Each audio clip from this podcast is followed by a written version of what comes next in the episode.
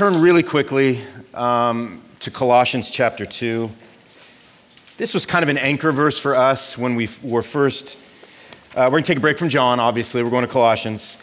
But this, is, uh, this was kind of an anchor verse for us uh, in the early days, um, kind of a grounding verse for us.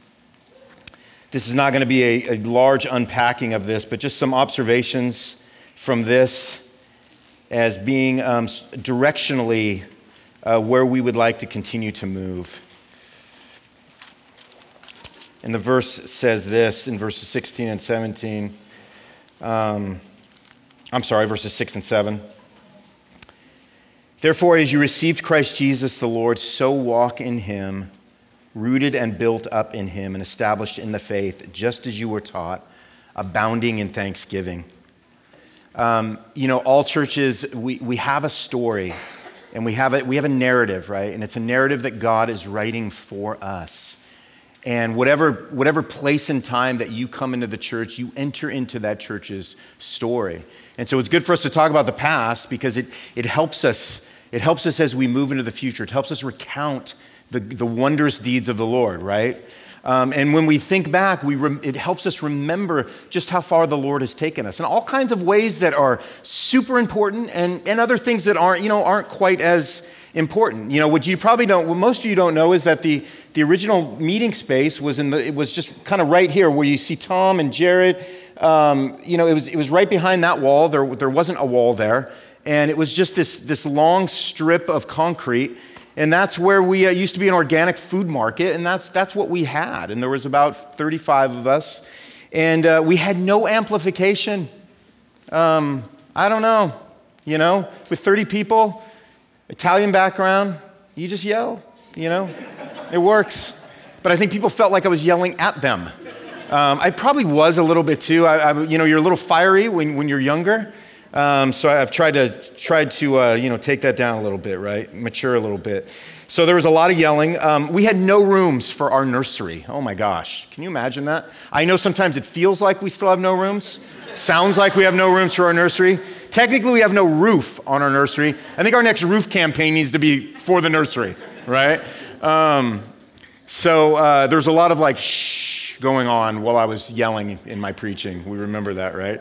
Um, oh man, we had no air conditioning in those, those early days because we weren't in here where the air is just beautiful and luscious. We were in there where there was no air. Um, I remember Melissa would phrase it like this. She would say, Hey, it's July. Do you think tomorrow is going to be a two shirt or a one shirt sermon? it was so horrible. I tend to sweat, you know, and uh, so she would say, I think it's a two shirt. So she would bring a shirt, an extra shirt, and after the sermon, I would have to go into our, you know, again, our one bathroom where somebody was washing the dishes and change my shirt. as, as, Scott pointed out last night. Um, we would say this, Melissa and I would say this a lot. Honestly, we would finish a Sunday, we would go to the next Sunday, and, and one of the lines was, It's a miracle anyone keeps coming back. It's a miracle. Because it wasn't comfortable. You know, it wasn't awesome. Um, thankfully, the preaching was awesome, though, you know, except it was not. It was not. So, for all of, for the, for the three or four of you that are still sticking around, thank you. You suffered through quite a bit back in, back in the day. But I want to just unpack a couple things that, that Colossians tells us here. The first thing it says is walk in Him, okay? Walk in Him. It takes a minute to walk in Jesus as a church, right? To walk together in Jesus as a church. People are, are coming in, and they're coming in from all kinds of different experiences and different backgrounds, different traditions. Most of us uh, in the early days had received Jesus. We had some people that came in and received Jesus, but most had received Jesus. But now we were worshiping Jesus together. And to be a church, we would have to begin walking in Jesus together as a new community. It takes a minute for that to happen, right? For, for some of the concrete to dry around that. So, so how do we do this? How do we do this? Well, we begin by, by gathering under the word together. And that's really all we did. That was, the, that was sort of the simple nature of the kind of church we were planting, is that we, we said, hey, let's just gather under the word together. We began by learning how to serve one another and care for each other's needs. So it's like, hey, let's gather under the word together. Let's open God's word. Let's see if that guy can preach. And then uh, let's start caring for and serving each other's needs. And so we began by establishing community groups with one another so that relationships could form and we could just start to become people who were living and growing more effectively as disciples. Right? That's the big idea. It takes time. It's hard to do. It's messy. But that's that's the best way, kind of pulling from scripture, how we could figure out how to do these things. Um, we wanted to look around our town and find ways that we could be a light, how we could respond to the needs of others with the, with the limited resources we have, but knowing that, hey, we're, uh, we're people. You know, we have, a, we have a head, we have heart, we have hands. Those are resources. How can we leverage those? So, walking in Jesus is something that we learn to do. We learn to do that. I would say we're still learning to do that. But we learn to do it collectively by the power of the Holy Spirit. And it just takes time, right? Just like a baby learns to walk. And that's how a church is. We learn to walk together. And I would say that we're walking and we're learning to walk, right? Those two things are always happening. Um, you know, it's interesting. We moved into the warehouse sometime in October. We'd been meeting at Eastgate Bible Church. It's still a church just up the road. I always forget the name of the street it's on. But if you've ever passed by, you've seen it. It's a, it's a little church. Um, we were able to use it uh, on Sundays from 9 to 11 a.m uh, because the church that gathered there, they didn't gather till, till noon. I know you, some of you probably are going to start going to that church now after I just said that. Um, but that's why they could, they could loan it to us, right? And uh, the pastor there, uh, pa- Pastor Nathan, good friend, he was really gracious, let us, let us use it for, for no money at all. It was amazing. But when we moved into the warehouse sometime in October, we didn't, we kind of waited to have our official launch service in, until December. That's not how you do these things, right? Well, we're gathering, but we're going to try to kind of build up and, and, promote like our, our official launch service. I don't know. You know, that's just what they tell you to do. Um, so we're getting closer to December. And we're starting to grow a little bit as we get close to December. The Times Gazette, they ran this feature article on us. We were just feeling really special at that time, you know. And we all thought, like most people think, that your launch service might, you know, potentially bring us, you know, a surprise attendance. And it did, actually. Uh, we had half of the people for our launch service that we'd been having up to that point, right? So we've been running about 35, and that launch service, I think we had like 21 people. You know, we're just like, oh my gosh. Um, but again, you do these kinds of things as you're learning to walk, right? Um, but you keep reminding yourself that things like launch Sundays, we put that in quotes, right, are what we do to invite people in, okay. Um, but growth is found, true growth, spiritual growth, maturity is found as we walk in Jesus together, right? Numerical growth is important, right? If it's still just us, the longs and the pals, sorry, but we don't have a church, right? Numerical growth is important. Um, but spiritual growth is vital right? Because we can have a church with even far less people than we have today, but we got to have that spiritual growth, right? Because that's what encompasses walking in Jesus, and that's what Paul is driving at here. And then, he's, and then he makes this other, uh, this, he says these other words. He says, rooted, built up, and established. What's difficult with church planting is that you can be built up and established without being rooted. Like those things can happen. We see that, right? A church can have the appearance of being established when they, you know, they have a building. They have a, they have a great worship team. They have an amazing preacher. They have great kids programs.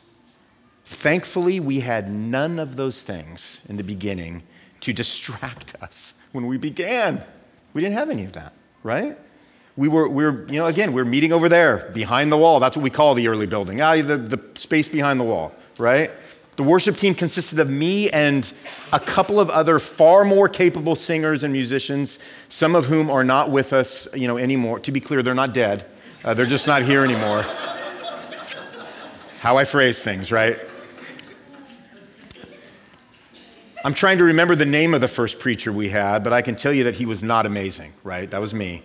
Um, and to call our children's ministry a program would be an insult to programs, right? At the end of the day, right? None of that, none of that was, was in place. We, we had none of those things, but it didn't mean we weren't prone to appearances.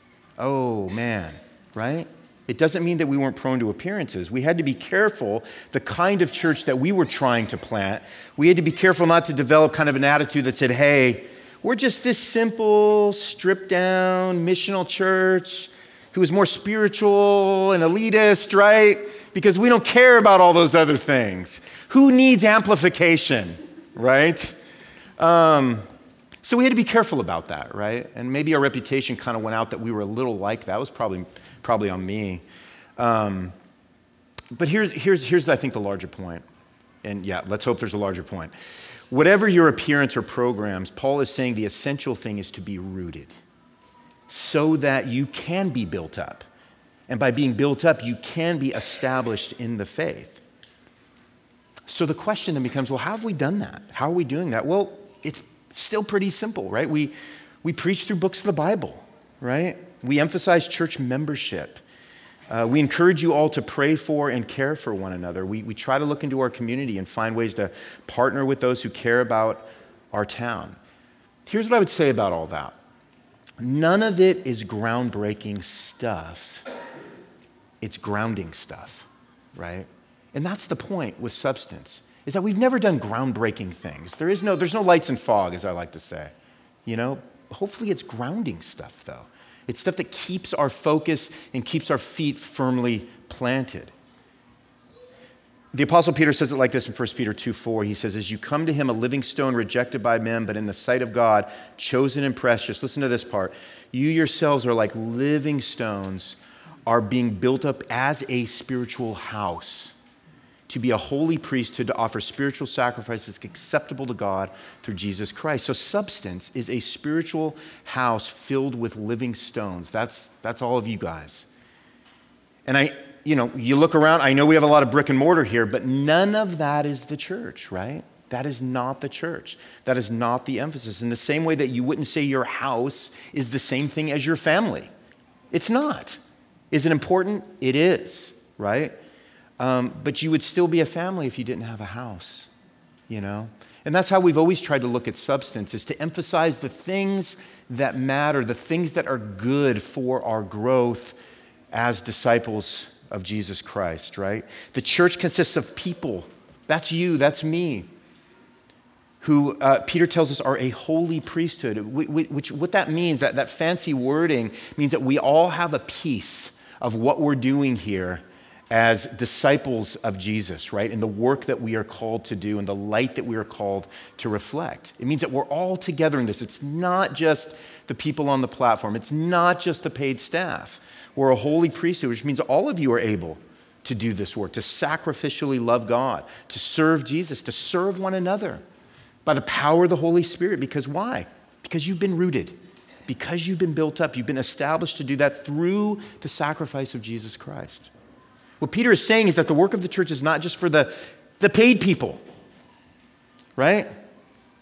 It's not just the elders, it's not just the deacons, it's all of us through faith in Jesus Christ. We take part in the mission, in the ministry of the church by living out the lifestyle of Jesus, right? And what that results in is hearts that abound in what? Thanksgiving. That abound in thanksgiving. And by the way, thanksgiving is not just this word we go, man, I'm just feeling grateful today. That's called gratitude. That's called a heart that is filled with gratefulness. Thanksgiving is not lip service, right? Thanksgiving is service, right? So, Thanksgiving, we show, Thanksgiving is an active thing that we do that shows our gratitude. So, we have grateful hearts, and that is lived out in acts of thanksgiving, right? And we see that. We see that happening in our church. We've seen it for years. So, I have a really long close here for you. Trying to be honest with you. So, where does that leave us then? Nobody cheered when I said that. Um, so, where does that leave us as a church who has been blessed? Right? We've been blessed through good seasons, we've been blessed through some difficult valleys. And I, I don't know how we'd be a church if those two things didn't exist, right? It's just not, it's not all puppy dogs and ice cream. It, it just isn't right? The Lord takes us through some things. It's how He grows us, it's how He matures us.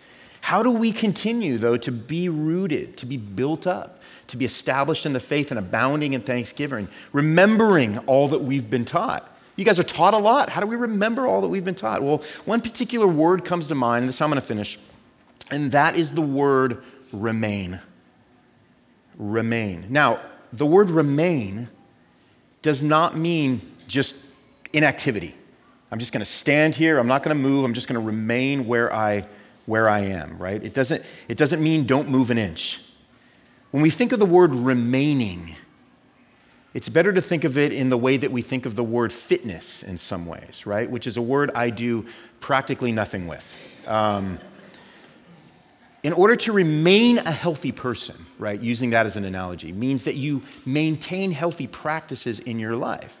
And so, in the same way, to remain a healthy church, we maintain healthy spiritual practices. We don't just want to sit here. We don't want to become a petrified forest, right? We stand back and we look and we go, man, it looks great. But then you walk in and it's like, oh, nothing's grown here for years. That's not remaining, right? That's stagnating. And that's what we want to be careful about. So here's three things that I'm going to end with when we think of this word remain. The first one is this Jeff talked about it a minute ago. We want to first remain grounded in God's word. That's the commitment, right? 1 Peter 1 24, all flesh is like grass, and all of its glory like the flower of grass. The grass withers, the flower falls, but the word of the Lord remains forever. And this word is the good news that was preached to you. Now, it almost feels redundant to say because we say it so much, but it's not redundant. But remaining in God's word must be the ongoing practice for being a gospel centered church who is learning to apply the gospel to every facet of our lives more and more every day. We learn deep truths from God's word so that we continue to grow more deeply in the love of Jesus. That's the big piece, right? Jeff, Jeff uh, spoke into that. It's the one thing that, however much you consume of it, it's always for your good. It forms you more deeply in Christ. Nobody gets bloated because they consume too much of God's word, right? But we do become impoverished when we never consume any of it or we just consume little bite sized portions. Does that make sense? So we want to remain grounded in God's word. Secondly, we want to remain in deep community with one another. 1 Peter 4, uh, Peter says, Show hospitality to one another without grumbling. As each has received a gift, use it to serve one another as good stewards of God's varied grace. He says, Whoever speaks as one who speaks the oracles of God, whoever serves as one who serves by the strength that God supplies uh, in order that in everything God may be glorified through Jesus Christ. To him belongs glory and dominion forever and ever. Amen. One, one of the dangers of a church community is that it can, be, it can be like a family. It is a family, but it can have some of the qualities that we see in our own families where we grow overly familiar with one another and then we potentially take each other for granted, right? We can we can become so familiar with one another that we begin to dehumanize each other, letting each other's weaknesses and failings and offenses uh, be the catalyst for f- pulling back into ourselves. You know? Peter is saying, guard against hospitality turning into obligatory acts that just lead to grumbling against the people that you're called to love and serve. Right? but instead steward your gifts for the good of others, for the glory of God. And this takes some things.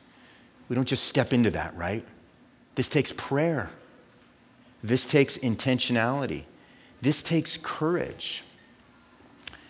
This takes not holding grudges against your brothers and sisters, but approaching them, keeping those channels of communication clear. This takes asking for forgiveness when you've wronged a brother or a sister. This is what it means to remain in deep and healthy community with one another. That is how we remain rooted and built up and established in faith. Here's the final one, and then we're done. We want to remain missionally focused. Matthew 28 20, go therefore, make disciples of all nations, baptizing them in the name of the Father and of the Son and of the Holy Spirit, teaching them to observe all that I have commanded you, and behold, I am with you always to the end of the age. There's the charge, there's the missional charge. Acts 1 8. But you will receive power when the Holy Spirit has come upon you, and you will be my witnesses in Jerusalem and in all Judea and Samaria and to the end of the earth. There's that sending, missionally focused charge uh, for the church. Now, this is an area that by God's grace we might see him do a renewed work in us. The easiest thing for the church is to become overly insular, overly insular, right? Existing for its own sake, existing purely for the needs of its other uh, of, of, of its members. Do the needs of our members come first? 100%. That's scripture, right? But it can't be where that stops, right? Because then we just become a church unto ourselves. We become something that, when it gets really bad, resembles more of like the YMCA than it does a gospel centered, relationally driven, God glorifying church, right? The fear for a church like Substance is that it can look like it has a missional focus, but in reality, we just use missional language. Now, this is an area in our church that we need to deeply pray about and see how the Lord might bring some fresh movement. So, I don't think I have led well in this area as your lead pastor. It's a weakness in my own life um, and I don't think I've led you well. I think we've done some really good things over the years um, that have gotten us out of our seats, a little more into the community, have gone to Judea, Samaria, and the ends of the earth. I think it's lacked some consistency. That's where my thoughts and my prayers are going right now.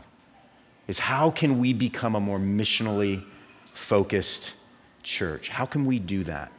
Because it can't just be me, we need to do it together. I understand that I need to lead the way, lead the process. But it is something that at some point I step off this platform and it's, all, it's a level playing field for all of us in this church to be thinking about what God is doing with the gifts we have received that we can leverage for kingdom growth.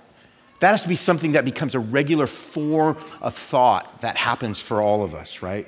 The encouraging thing is this, though, all right? is that change doesn't happen until there is the acknowledgement that change needs to happen. To say that the Lord needs to change some things and renew some things as substance is a good thing because the church needs to be an outpost of people who are experiencing ongoing sanctification. That's change, by the way, in the grace of Jesus Christ. What the church always needs is a renewed dependency and trust that Jesus will lead and move and stir in our hearts that may have been lying dormant in some areas. But since you have received Christ Jesus as Lord, it means that there are implications. And the implications are that you have life in Christ, you have community with one another, and engagement with a lost world. You already have those things. It's what are we doing for those things to become an emphasis in our lives rather than something that maybe becomes a programmatic element in the church or something that just gets our leftovers. So let's not waste the gifts that God has given us to be further rooted, further built up, further established in our faith. Um, I've been watching some sports documentaries lately, and I love them. I love sports movies and sports docs. Just don't love sports, guys. Um, I don't know what that is. So I saw the one on Johnny Manziel, Johnny Football, and um, didn't know a lot about him. I should have. I didn't. Forgiveness, please. Um, but man, what a story! If you've seen the, this documentary on his life on Netflix, um, what a waste. What a waste. He was a guy that was so talented in college, looked like he didn't really have to work too hard at it. He was so gifted. He gets to the NFL and everybody's looking at him like, so what? So what? What are you going to do now with these gifts? that you have, that you've been given. And he just wasted those gifts. And the document, it's such a sad documentary. You see him at the end, you know, he's playing in these B leagues and doesn't even last very long in those, all, all that gift. He's still young, but it was all floundered. Let's not be a church that resembles that. Let's receive what God has given us with thanksgiving. Thanksgiving being active participation, leveraging what He's given us as His disciples, right? So that we don't squander the good gifts that He's given us, but give them away. for the furthering of God's kingdom and pray that we might see more people what? Transformed from death to life. That's what it's all about, right? This is the substance of substance. This is the substance of the gospel. Let's not keep it submerged. How do we do that? I don't know. I don't know. But I want to pray. I want you to begin praying with me. The elders are already having conversations about that. And I think the Lord is going to open up new avenues and new paths for us as we trust Him into the future. And what we're going to do now is we're going to celebrate the future that we have in Christ through taking communion. This is a tangible way that we celebrate the gift of life that we have through the gospel. God commanded us, He said to the disciples, As often as you remember me, take of the bread, take of the cup. We believe it's symbolic. We drink the cup, the shedding of His blood for the remission of our sins. We eat the bread, his body broken for us on the cross. We remember who we are. We have been found now through the work of Christ as people who are in Christ. Through the indwelling of the Holy Spirit, we have everything we need. We have salvation. We have the gospel. We have the Spirit of God now that is working, even as I'm speaking. The Spirit, you may not even know it, but even as I've been speaking, with this like three star out of 10 sermon, right? Like the, the Lord has been speaking to you through that is the power of God in His Word and His Spirit. Is even through that, He's speaking to you right now. He's doing a transformative work. This is how we celebrate that transformative work. This is how we also take an opportunity to get our hearts right before the Lord. We remember the sin that drove Jesus to the cross so that we could have peace with God. And so I'm going to pray. We're going to take a minute to reflect on some of that, get our hearts clear before the Lord. The ushers will come up. We have two stations here, a station in the back, and then we are going to take of the elements together. So would you pray with me? Lord, we thank you for these words from Paul to the Colossian church about being rooted and built up and established in the faith, about learning how to walk in Christ so that we might abound in thanksgiving, so that these gifts that you've given us, Lord, they would come pouring out of our gratitude to you through acts of thanksgiving, Lord. Lord, thank you that because of Christ, because of the cross, you've given us everything we need. And the things that we don't yet have and the things that we need to grow into, you're going to do that. We trust you for that. Lord, I thank you for the women and the men in this room. I thank you for the gifts that you've given them. I thank you for the faithful ways that they serve our congregation, which is how they serve you. Lord, I pray that you would enter us into a renewed season, Lord, where we are guarded against becoming insular, that we are remembering the work you've done in us and how you use us to do that work in others but it's also a work that we have to take some steps in, empowered by you, but we have to take those steps nonetheless. So, Lord, would you empower our steps? Would you even today begin to restir, reorder the love of our hearts towards you, towards our neighbors, towards our community? Would you do this work, Lord, in us as we remember now the work that you did on the cross, as we take of these elements, as we remember your death? And by remembering your death and your resurrection, we remember the future that we have. It is not a future of death, but it is a future of life in you. And it starts today. And so, Lord, I'm going to take a, just a few seconds here as we think about the things that we need to go before the Lord with in our hearts, areas of sin, areas that we need to repent of. Let's take a, take a few seconds and go before the Lord with these, these things.